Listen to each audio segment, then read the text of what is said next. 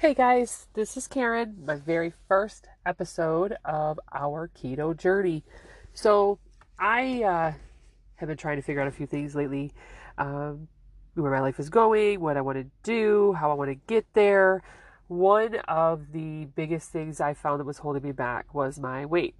Um, so, there's no sugarcoating it. I was fat. Like, fat, fat. I knew it but I also minimized it. I would often tell myself, yeah, you know, you could use, lose some weight, but so and so and whoever is bigger than you. Or, yeah, but you could still do blank. Um, ride a bike, play with the kids, uh, do minimal exercising if I so felt like it, whatever the case may be. And yeah, both of those statements were true, but so is the fact that being fat was stopping me from living my best life. I was so afraid of trying new things, going to new places, having new experiences, because my desire to do whatever that new experience was did not outweigh, pun intended, my desire not to be the fat girl who failed. I did not want to fail. I figured I had already failed in my weight, that, you know, failing at one more thing would just be something that other people could point to and say she's not good enough. And I already felt not good enough. I already felt like a failure. I didn't need that fear validated by the rest of the world. You know, I hid behind my kids, really. I would get them to do what I wanted to do. If I wanted to go someplace, if I wanted to do something, you know, kids are subjectable, right? I mean, they they're pretty open to suggestion, and, and when they're little, hey, mommy wants to do this, they want to do it too.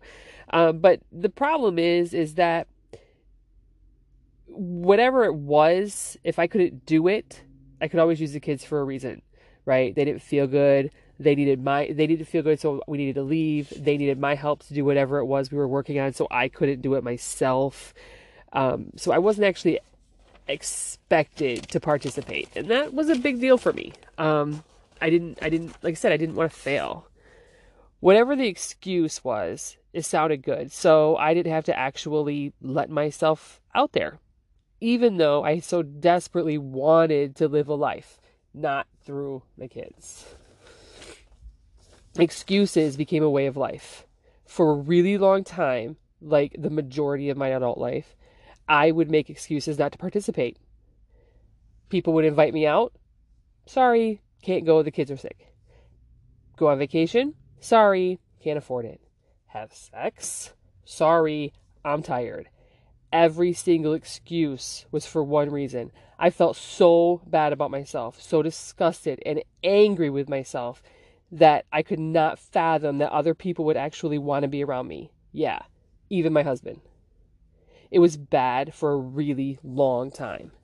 Yeah, you know, I put on a smile on my face, you know, the one I'm talking about. I went to work, I took care of my kids, I was really good at going through the motions. But that's all it was motions. I knew deep down that things had to change, but I really didn't know how to even start.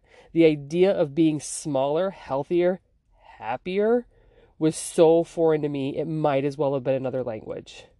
I wanted things to be different. I tried to pretend. I actually got pretty good at it. I would laugh and smile at all the right things. I would often, t- excuse me, I would oftentimes joke. You know, I would say things like, if I don't laugh, I'll cry. But it really wasn't a joke. That was real life. That was my life. So, my podcast app is telling me that I'm kind of running out of time here on this particular one. So, I'll continue this on my next uh, episode. Um, but I wanted to say thank you for listening and uh, welcome to our keto journey. Until next time.